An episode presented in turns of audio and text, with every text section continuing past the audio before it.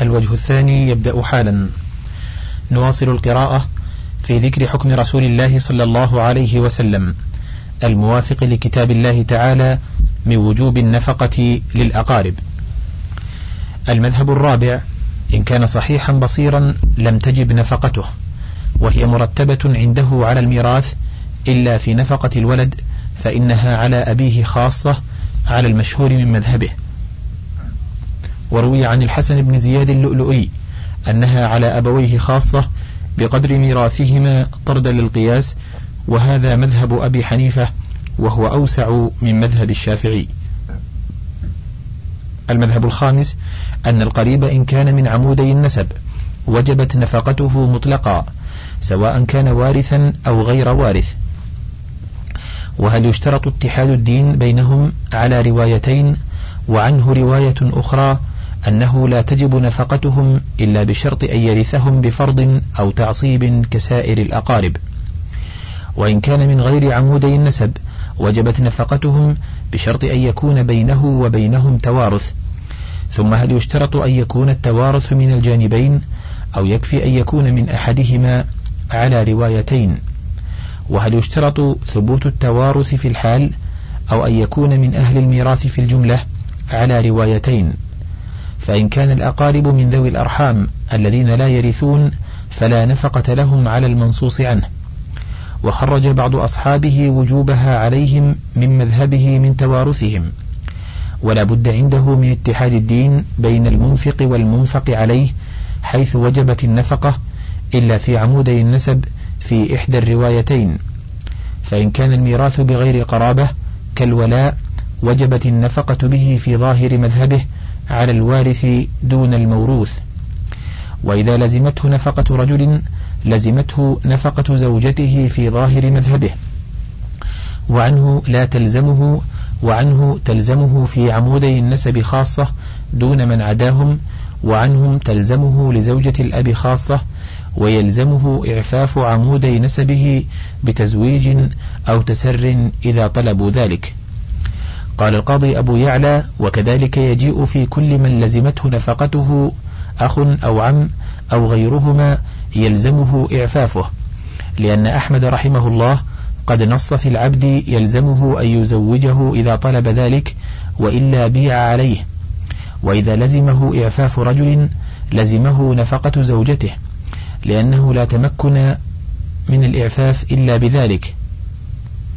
وهذا غير المسألة المتقدمة وهو وجوب الإنفاق على زوجة المنفق عليه. ولهذه مأخذ ولتلك مأخذ.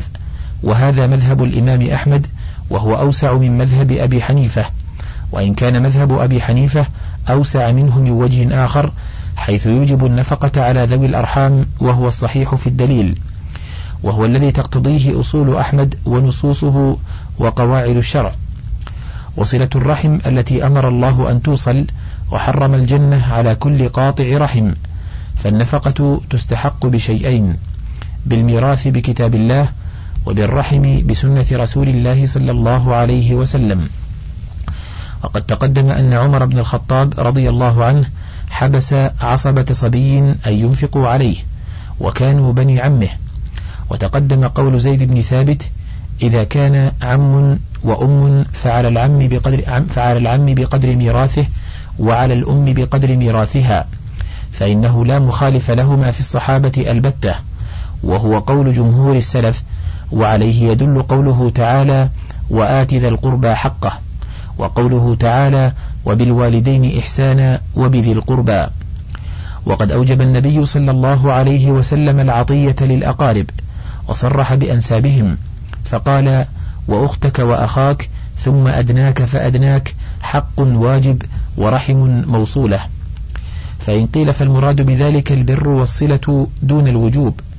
قيل يرد هذا أنه سبحانه أمر به وسماه حقا وأضافه إليه بقوله حقه.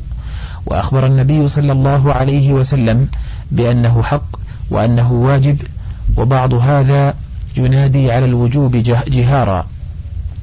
فإن قيل المراد بحقه ترك قطيعته فالجواب من وجهين أحدهما أن يقال فأي قطيعة أعظم من أن يراه يتلظى جوعا وعطشا ويتأذى غاية الأذى بالحر والبرد ولا يطعمه لقمة ولا يسقيه جرعة ولا يكسوه ما يستر عورته ويقيه الحر والبرد ويسكنه تحت سقف يظله هذا وهو أخوه ابن أمه وأبيه أو عمه صنو أبيه أو خالته التي هي أمه إنما يجب عليه من ذلك ما يجب بذله للأجنبي البعيد بأن يعاوضه على ذلك في الذمة إلى أن يوسر ثم يسترجع به عليه.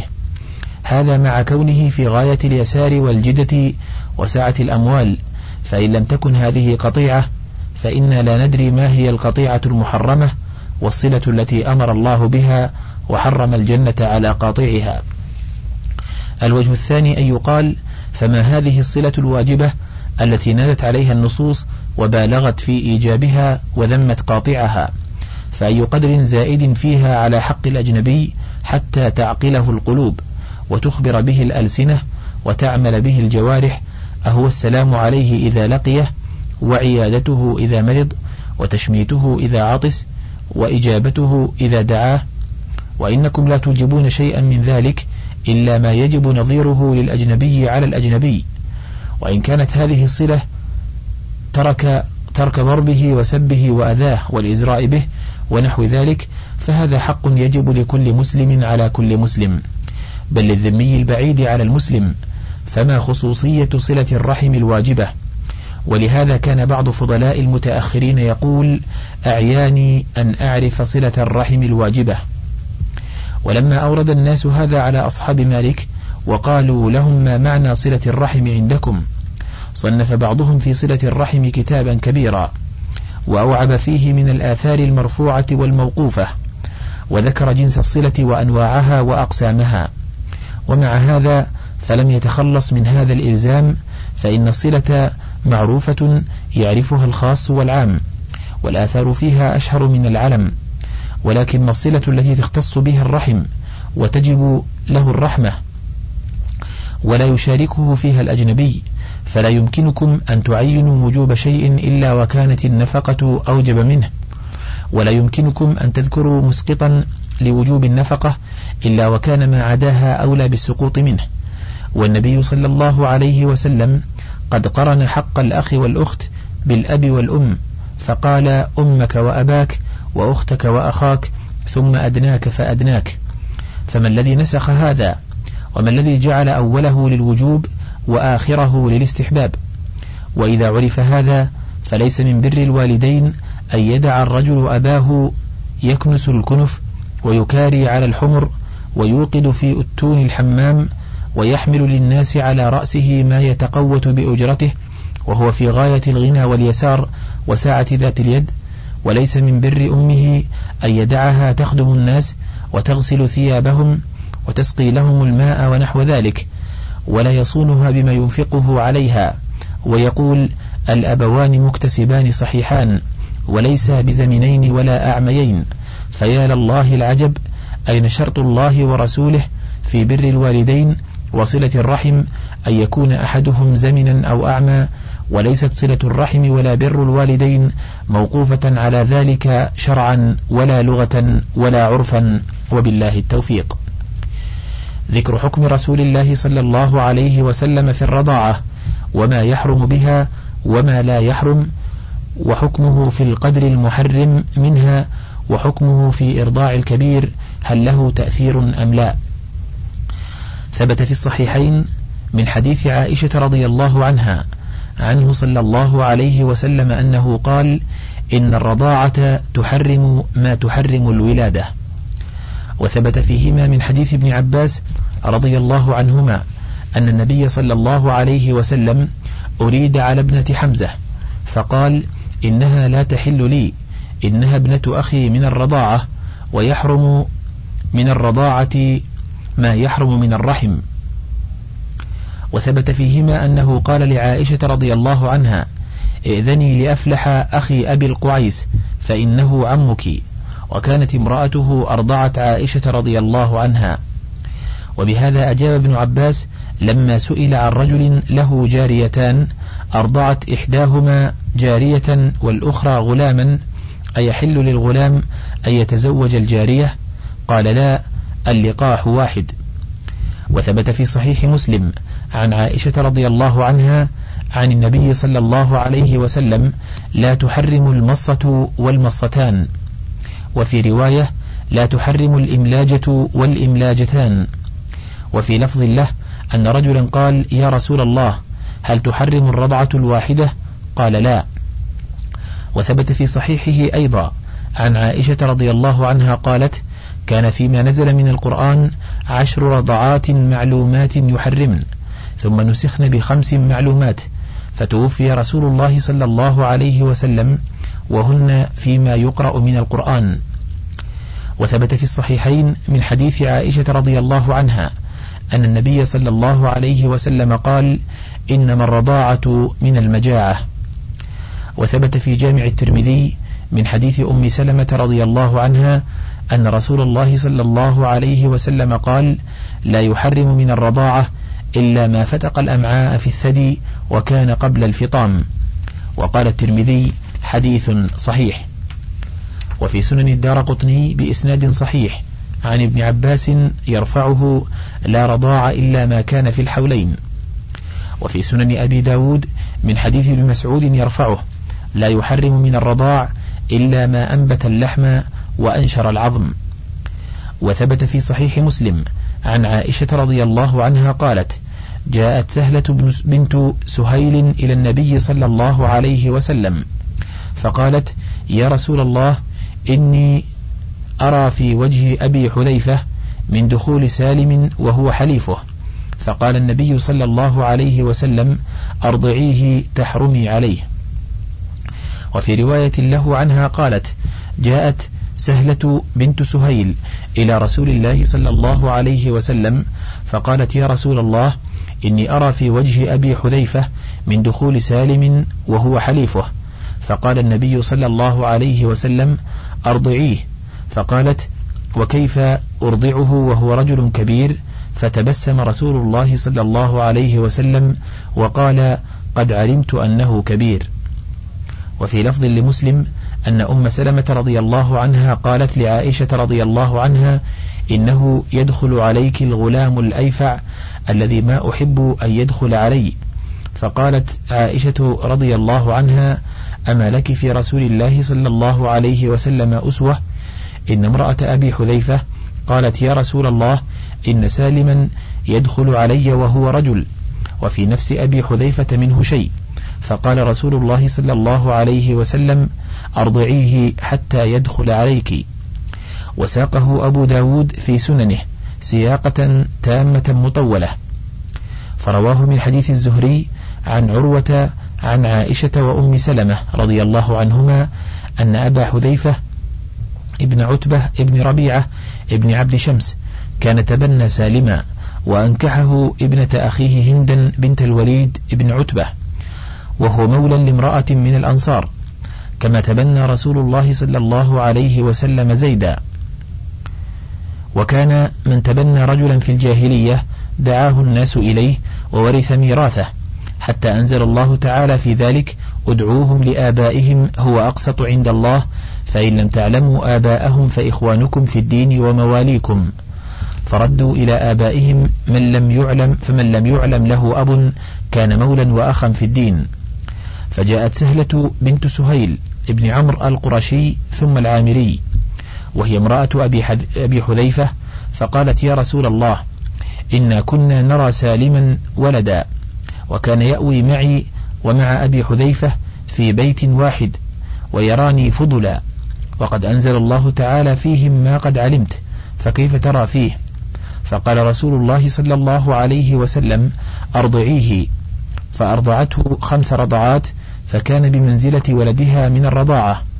فبذلك كانت عائشة رضي الله عنها تأمر بنات إخوتها وبنات أخواتها أن يرضعن من أحبت عائشة رضي الله عنها أن يراها ويدخل عليها وإن كان كبيرا خمس رضعات ثم يدخل عليها. وأبت ذلك أم سلمة وسائر أزواج النبي صلى الله عليه وسلم أن يدخلن عليهن أحدا بتلك الرضاعة من الناس حتى يرضع في المهد. وقلن لعائشة والله ما ندري لعلها كانت رخصة من النبي صلى الله عليه وسلم لسالم دون الناس. فتضمنت هذه السنن الثابتة أحكاما عديدة بعضها متفق عليه بين الأمة وفي بعضها نزاع. الحكم الأول قوله صلى الله عليه وسلم الرضاعة تحرم ما تحرم الولادة. وهذا الحكم متفق عليه بين الأمة حتى عند من قال إن الزيادة على النص نسخ والقرآن لا ينسخ بالسنة. فإن اضطر إلى قبول هذا الحكم وإن كان زائدا على ما في القرآن سواء سماه نسخا أو لم يسمه. كما اضطر إلى تحريم الجمع بين المرأة وعمتها وبينها وبين خالتها مع أنه زيادة على نص القرآن. وذكرها هذا مع حديث أبي القعيس في تحريم لبن الفحل على أن المرضعة والزوج صاحب اللبن قد صار أبوين للطفل وصار الطفل ولدا لهما. فانتشرت الحرمة من هذه الجهات الثلاث فأولاد الطفل وإن نزلوا أولاد ولدهما. وأولاد كل واحد من المرضعة والزوج من الآخر ومن غيره إخوته وأخواته من الجهات الثلاث. فأولاد أحدهما من الآخر إخوته وأخواته لأبيه وأمه وأولاد الزوج من غيرها إخوته وأخواته من أبيه وأولاد المرضعة من غيره إخوته وأخواته لأمه. وصار آباؤها أجداده وجداته وصار إخوة المرأة وأخواتها أخواله وخالاته وإخوة صاحب اللبن وأخواته أعمامه وعماته. فحرمة الرضاع تنتشر من هذه الجهات الثلاث فقط. ولا يتعدى التحريم إلى غير المرتضع ممن هو في درجته من إخوته وأخواته. فيباح لأخيه نكاح من أرضعت أخاه وبناتها وأمهاتها. ويباح لأخته نكاح صاحب اللبن وأباه وبنيه. وكذلك لا ينتشر إلا إلى من فوقه من آبائه وأمهاته ومن في درجته من أعمامه وعماته وأخواله وخالاته. فلأبي المرتضع من النسب وأجداده أن ينكحوا أم الطفل من الرضاع وأمهاتها وأخواتها وبناتها وأن ينكحوا أمهات صاحب اللبن وأخواته وبناته إذ نظير هذا من النسب حلال فللأخ من الأب أن يتزوج أخت أخيه من الأم وللأخ من الأم أن ينكح أخت أخيه من الأب وكذلك ينكح الرجل أم ابنه من النسب وأختها. وأما أمها وبنتها فإنما حرمتا بالمصاهرة. وهل يحرم نظير المصاهرة بالرضاع؟ فيحرم عليه أم امرأته من الرضاع وبنتها من الرضاعة وامرأة ابنه من الرضاعة أو يحرم الجمع بين الأختين من الرضاعة أو بين المرأة وعمتها وبينها وبين خالتها من الرضاعة. فحرمه الأئمة الأربعة وأتباعهم وتوقف فيه شيخنا وقال إن كان قد قال أحد بعدم التحريم فهو أقوى. قال المحرمون تحريم هذا يدخل في قوله صلى الله عليه وسلم يحرم من الرضاع ما يحرم من النسب. فأجرى الرضاعة مجرى النسب وشبهها به فثبت تنزيل ولد الرضاعة وأبي الرضاعة منزلة ولد النسب وأبيه. فما ثبت للنسب من التحريم ثبت للرضاعة. فإذا حرمت امرأة الأب والابن وأم المرأة وابنتها من النسب حرمنا بالرضاعة. وإذا حرم الجمع بين أختي النسب حرم بين أختي الرضاعة. هذا تقدير احتجاجهم على التحريم. قال شيخ الإسلام الله سبحانه حرم سبعا بالنسب وسبعا بالصهر. كذا قال ابن عباس. قال ومعلوم أن تحريم الرضاعة لا يسمى صهرا وإنما يحرم منه ما يحرم من النسب.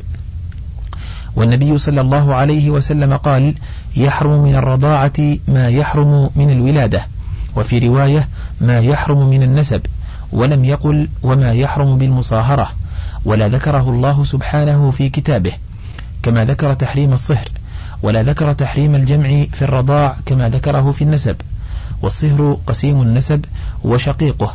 قال الله تعالى وهو الذي خلق من الماء بشرا فجعله نسبا وصهرا. فالعلاقة بين الناس بالنسب والصهر وهما سبب التحريم والرضاع فرع على النسب ولا تعقل المصاهرة إلا بين الأنساب.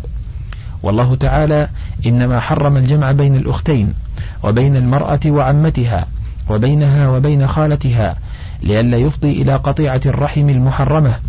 ومعلوم أن الأختين من الرضاع ليس بينهما رحم محرمة في غير النكاح. ولا ترتب على ما بينهما من أخوة الرضاع حكم قط غير تحريم أحدهما على الآخر فلا يعتق عليه بالملك ولا يرثه ولا يستحق النفقة عليه ولا يثبت له عليه ولاية النكاح ولا الموت ولا يعقل عنه ولا يدخل في الوصية والوقف على أقاربه وذوي رحمه. ولا يحرم التفريق بين الأم وولدها الصغير من الرضاعة ويحرم من النسب والتفريق بينهما في الملك كالجمع بينهما في النكاح سواء. ولو ملك شيئا من المحرمات بالرضاع لم يعتق عليه بالملك. وإذا حرمت على الرجل أمه وبنته وأخته وعمته وخالته من الرضاعة لم يلزم أن يحرم عليه أم امرأته التي أرضعت امرأته. فإنه لا نسب بينه وبينها ولا مصاهرة ولا رضاع والرضاعة إذا جعلت كالنسب في حكم لا يلزم أن تكون مثله في كل حكم بل ما افترق فيه من الأحكام أضعاف ما اجتمع فيه منها. وقد ثبت جواز الجمع بين اللتين بينهما مصاهرة محرمة كما جمع عبد الله بن جعفر بين امرأة علي وابنته من غيرها. وإن كان بينهما تحريم يمنع جواز نكاح أحدهما للآخر لو كان ذكرا. فهذا نظير الأختين من الرضاعة سواء لأن سبب تحريم النكاح بينهما في أنفسهما ليس بينهما وبين الأجنبي منهما الذي لا رضاع بينه وبينهما ولا صهر وهذا مذهب الأئمة الأربعة وغيرهم. واحتج أحمد بأن عبد الله ابن جعفر جمع بين امرأة علي وابنته ولم ينكر ذلك أحد. قال البخاري وجمع الحسن بن الحسن بن علي بين بنتي عم في ليلة وجمع عبد الله بن جعفر بين امرأة علي وابنته. وقال ابن شبرمة لا بأس به وكرهه الحسن مرة ثم قال لا بأس به وكرهه جابر بن زيد للقطيعة وليس فيه تحريم لقوله عز وجل وأحل لكم ما وراء ذلكم هذا كلام البخاري. وبالجملة فثبوت أحكام النسب من وجه لا يستلزم ثبوتها من كل وجه أو من وجه آخر فهؤلاء نساء النبي صلى الله عليه وسلم. هن أمهات المؤمنين في التحريم والحرمة فقط لا في المحرمية فليس لأحد أن يخلو بهن ولا ينظر إليهن بل قد أمرهن الله بالاحتجاب عمن حرم عليه نكاحهن من غير أقاربهن ومن بينهن ومن بينهن وبينه رضاع فقال تعالى وإذا سألتموهن متاعا فاسألوهن من وراء حجاب ثم هذا الحكم لا يتعدى إلى أقاربهن البتة فليس بناتهن أخوات أخوات المؤمنين يحرمن على رجالهم ولا بنوهن إخوة لهم يحرم عليهن بناتهن ولا أخواتهن وإخوتهن خالات وأخوالا بل هن حلال للمسلمين باتفاق المسلمين. وقد كانت أم الفضل أخت ميمونة زوج رسول الله صلى الله عليه وسلم تحت العباس. وكانت أسماء بنت أبي بكر أخت عائشة رضي الله عنها تحت الزبير وكانت أم عائشة رضي الله عنها تحت أبي بكر وأم حفصة تحت عمر رضي الله عنه.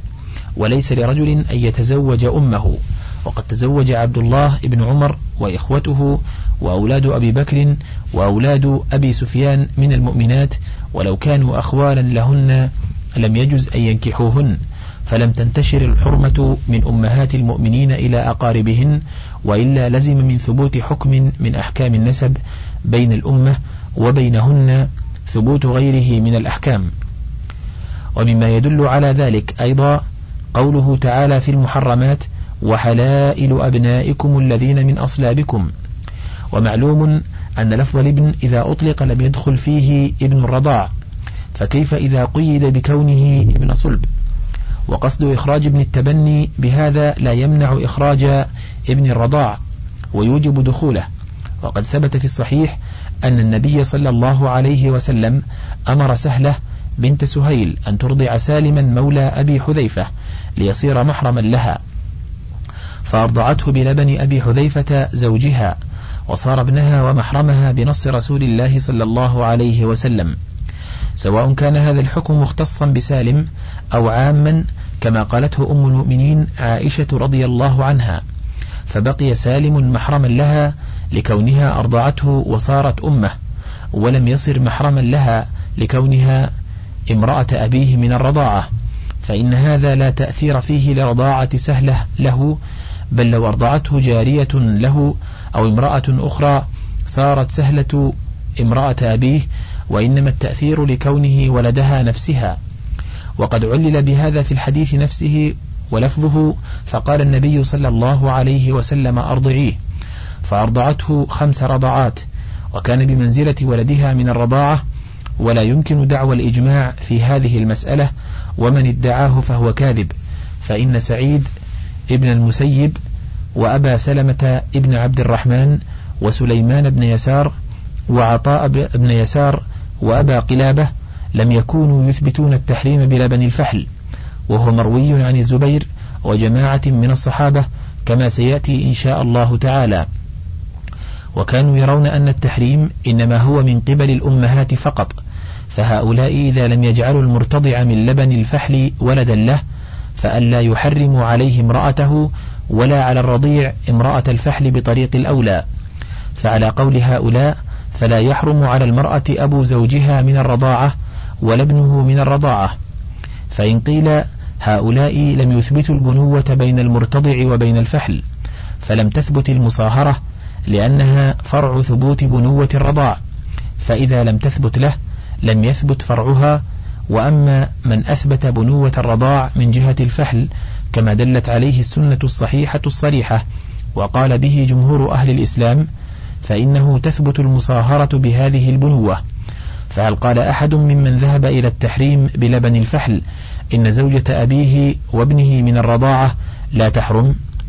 قيل المقصود أن في تحريم هذه نزاعا وأنه ليس مجمعا عليه وبقي النظر في مأخذه هل هو إلغاء لبن الفحل وأنه لا تأثير له أو إلغاء المصاهرة من جهة الرضاع وأنه لا تأثير لها وإنما التأثير لمصاهرة النسب.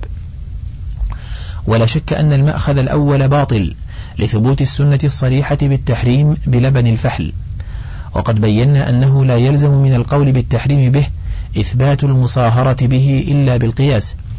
وقد تقدم أن الفارق بين الأصل والفرع أضعاف أضعاف أضعاف الجامع وأنه لا يلزم من ثبوت حكم من أحكام النسب ثبوت حكم آخر. ويدل على هذا أيضا أنه سبحانه لم يجعل أم الرضاع وأخت الرضاعة داخلة تحت أمهاتنا وأخواتنا فإنه سبحانه قال حرمت عليكم أمهاتكم وبناتكم وأخواتكم ثم قال وأمهاتكم اللاتي أرضعنكم وأخواتكم من الرضاعة فدل على أن لفظ أمهاتنا عند الإطلاق إنما يراد به الأم من النسب وإذا ثبت هذا فقوله تعالى وأمهات نسائكم مثل قوله وأمهاتكم إنما هن أمهات نسائنا من النسب فلا يتناول أمهاتهن من الرضاعة. ولو أريد تحريمهن لقال وأمهاتهن اللاتي أرضعنهن كما ذكر ذلك في أمهاتنا. وقد بينا أن قوله يحرم من الرضاعة ما يحرم من النسب إنما يدل على من حرم على رجل من النسب حرم عليه نظيره من الرضاعة ولا يدل على أن من حرم عليه بالصهر أو بالجمع حرم عليه نظيره من الرضاعة بل يدل مفهومه على خلاف ذلك مع عموم قوله وأحل لكم ما وراء ذلكم.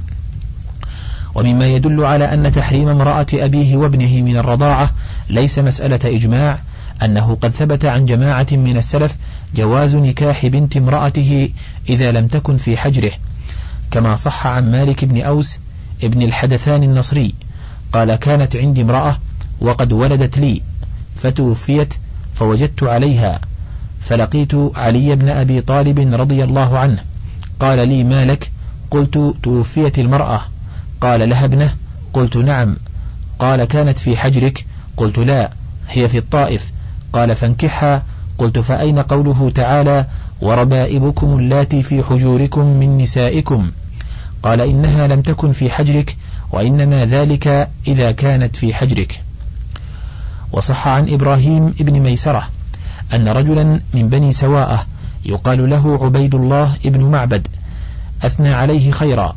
أخبره أن أباه أو جده كان قد نكح امرأة ذات ولد من غيره ثم اصطحب ما شاء الله ثم نكح امرأة شابة فقال أحد بني الأولى قد نكحت على أمنا وكبرت واستغنيت عنها بامرأة شابة فطلقها. قال لا والله وإلا أن تنكحني ابنتك. قال فطلقها وأنكحه ابنته ولم تكن في حجره هي ولا أبوها. قال فجئت سفيان بن عبد الله فقلت استفت لي عمر بن الخطاب رضي الله عنه. قال لتحجن معي. فأدخلني على عمر رضي الله عنه بمنى فقصصت عليه الخبر. فقال عمر لا بأس بذلك. فاذهب فسل فلانا. ثم تعال فأخبرني. قال ولا أراه إلا عليا. قال فسألته. فقال لا بأس بذلك. وهذا مذهب أهل الظاهر. فإذا كان عمر وعلي رضي الله عنهما ومن يقول بقولهما قد أباح الربيبة إذا لم تكن في حجر الزوج مع أنها ابنة امرأته من النسب فكيف يحرمان عليه ابنتها من الرضاع؟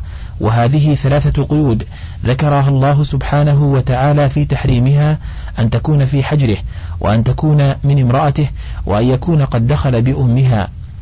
فكيف يحرم عليه مجرد ابنتها من الرضاعة وليست في حجره ولا هي ربيبته لغة فإن الربيبة بنت الزوجة والربيب ابنها باتفاق الناس.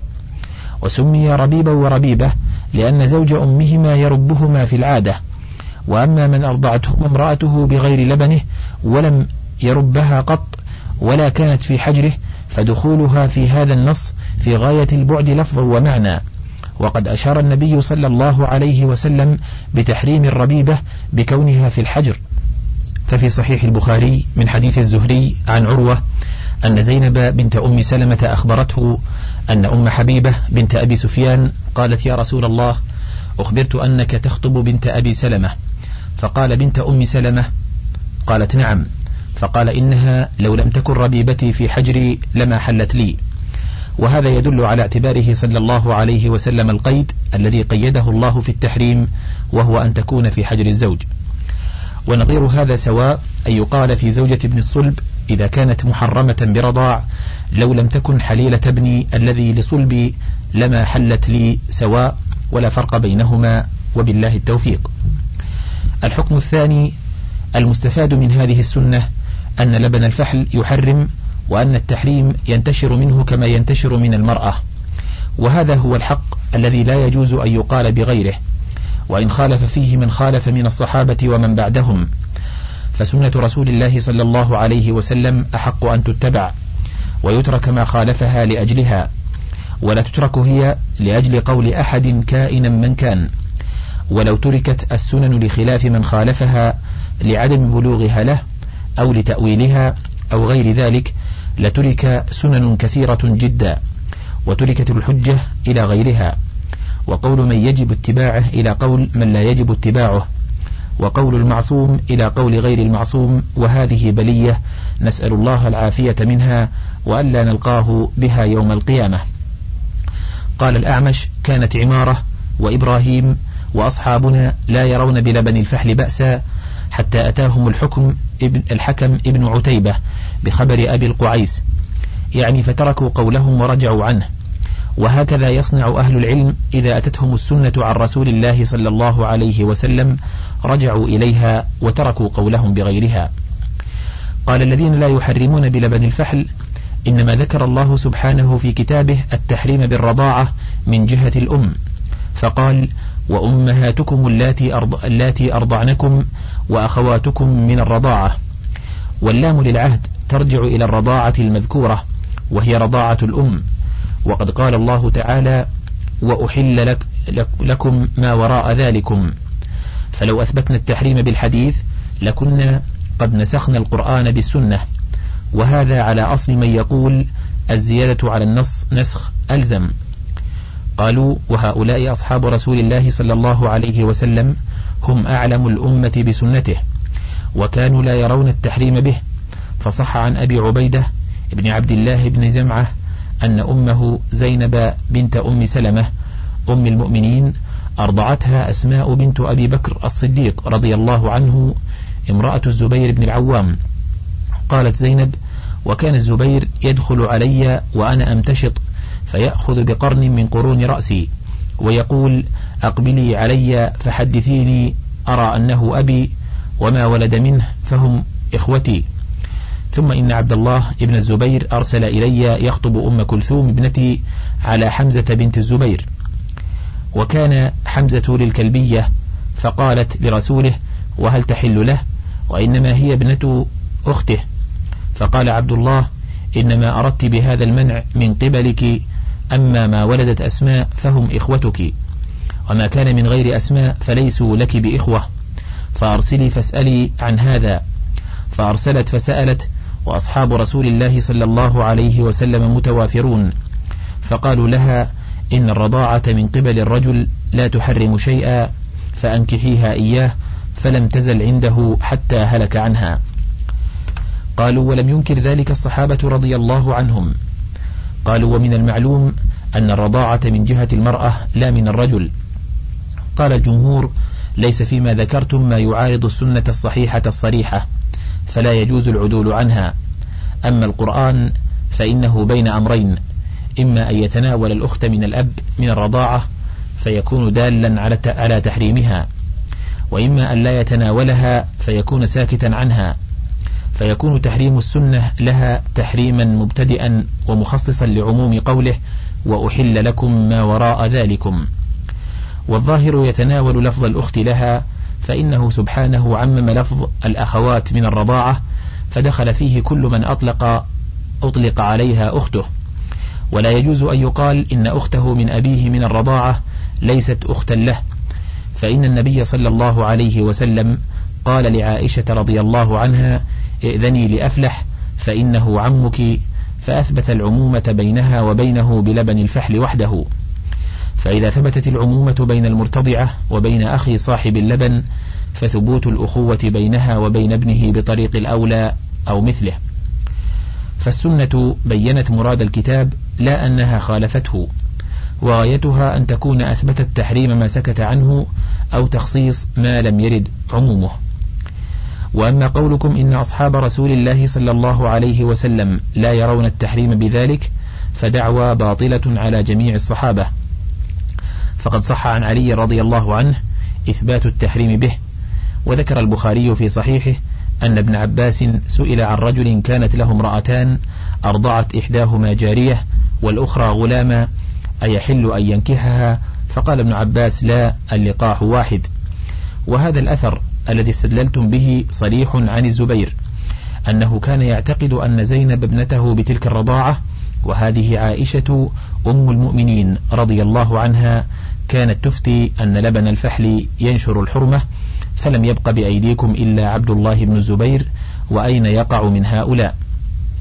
وأما الذين سأل سألتهم فأفتوها بالحل فمجهولون غير مسمين. ولم يقل الراوي فسألت أصحاب رسول الله صلى الله عليه وسلم وهم متوافرون.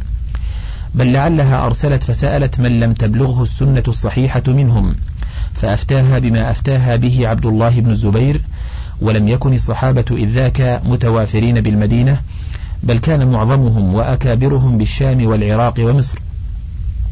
وأما قولكم إن الرضاعة إنما هي من جهة الأم فالجواب أن يقال إنما اللبن للأب الذي ثار بوطئه والأم وعاء له وبالله التوفيق. فإن قيل فهل تثبت أبوة صاحب اللبن؟ وإن لم تثبت أمومة المرضعة؟ أو ثبوت أبوته فرع على ثبوت أمومة المرضعة؟ قيل هذا الأصل فيه قولان للفقهاء وهما وجهان في مذهب أحمد والشافعي. وعليه مسألة من له أربع زوجات فأرضعن طفلة كل واحدة منهن رضعتين. فإنهن لا يصرن أما لها لأن كل واحدة منهن لم ترضعها خمس رضعات. وهل يصير الزوج أبا للطفلة؟ فيه وجهان. أحدهما لا يصير أبا كما لم تصر المرضعات أمهات. والثاني وهو الأصح يصير أبا لكون الولد ارتضع من لبنه خمس رضعات ولبن الفحل أصل بنفسه غير متفرع على أمومة المرضعة. فإن الأبوة إنما تثبت بحصول الارتضاع من لبنه لا لكون المرضعة أمه. ولا يجيء هذا على أصلي أبي حنيفة ومالك فإن عندهما قليل الرضاع وكثيره محرم. فالزوجات الأربع أمهات للمرتضع. فإذا قلنا بثبوت الأبوة وهو الصحيح حرمت المرضعات على الطفل لأنه ربيبهن وهن موطوءات أبيه. فهو ابن بعلهن وإن قلنا لا تثبت الأبوة لم يحرمن عليه بهذا الرضاع. وعلى هذه المسألة ما لو كان لرجل خمس بنات فأرضعن طفلا كل واحدة رضعة لم يصرن أمهات له وهل يصير الرجل جدا له وأولاده الذين هم إخوة المرضعات أخوالا له وخالات؟ على وجهين أحدهما يصير جدا وأخوهن خالا لأنه قد كمل المرتضع خمس رضعات من لبن بناته فصار جدا كما لو كان المرتضع بنتا واحدة.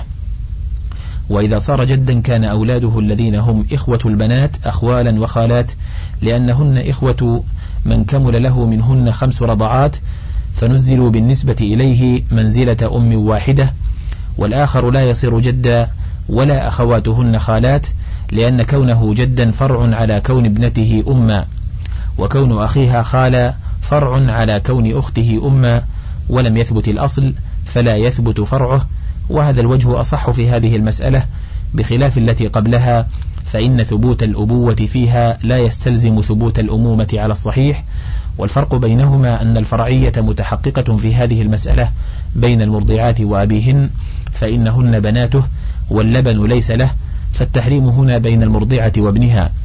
فإذا لم تكن أما لم يكن أبوها جدا بخلاف تلك فإن التحريم بين المرتضع وبين صاحب اللبن فسواء ثبتت أمومة المرضعة أو لا فعلى هذا إذا قلنا يصير أخوهن خالا فهل تكون كل واحدة منهن خالة له؟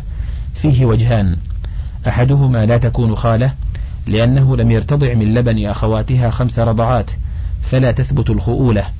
والثاني تثبت لأنه قد اجتمع من اللبن المحرم خمس رضعات وكان ما ارتضع منها ومن أخواتها مثبتا للخؤولة. ولا تثبت أمومة واحدة منهن إذ لم يرتضع منها خمس رضعات ولا يستبعد ثبوت خؤولة بلا أمومة. كما ثبت في لبن الفحل أبوة بلا أمومة وهذا ضعيف. والفرق بينهما أن الأخول أن الخؤولة فرع محض على الأمومة. فإذا لم يثبت الأصل فكيف يثبت فرعه؟ بخلاف الأبوة والأمومة فإنهما أصلان لا يلزم من انتفاء أحدهما انتفاء الآخر. وعلى هذا مسألة ما لو كان لرجل أم وأخت وابنة وزوجة ابن فأرضعن طفلة كل واحدة منهن رضعة لم تصر واحدة منهن أمها. وهل تحرم على الرجل على وجهين أوجههما ما تقدم؟ والتحريم ها هنا بعيد فإن هذا اللبن الذي كمل للطفل لا يجعل الرجل أبا له ولا جدا ولا أخا ولا خالا. والله أعلم. انتهى الشريط الخامس والخمسون من كتاب زاد المعاد. وله بقية على الشريط السادس والخمسين.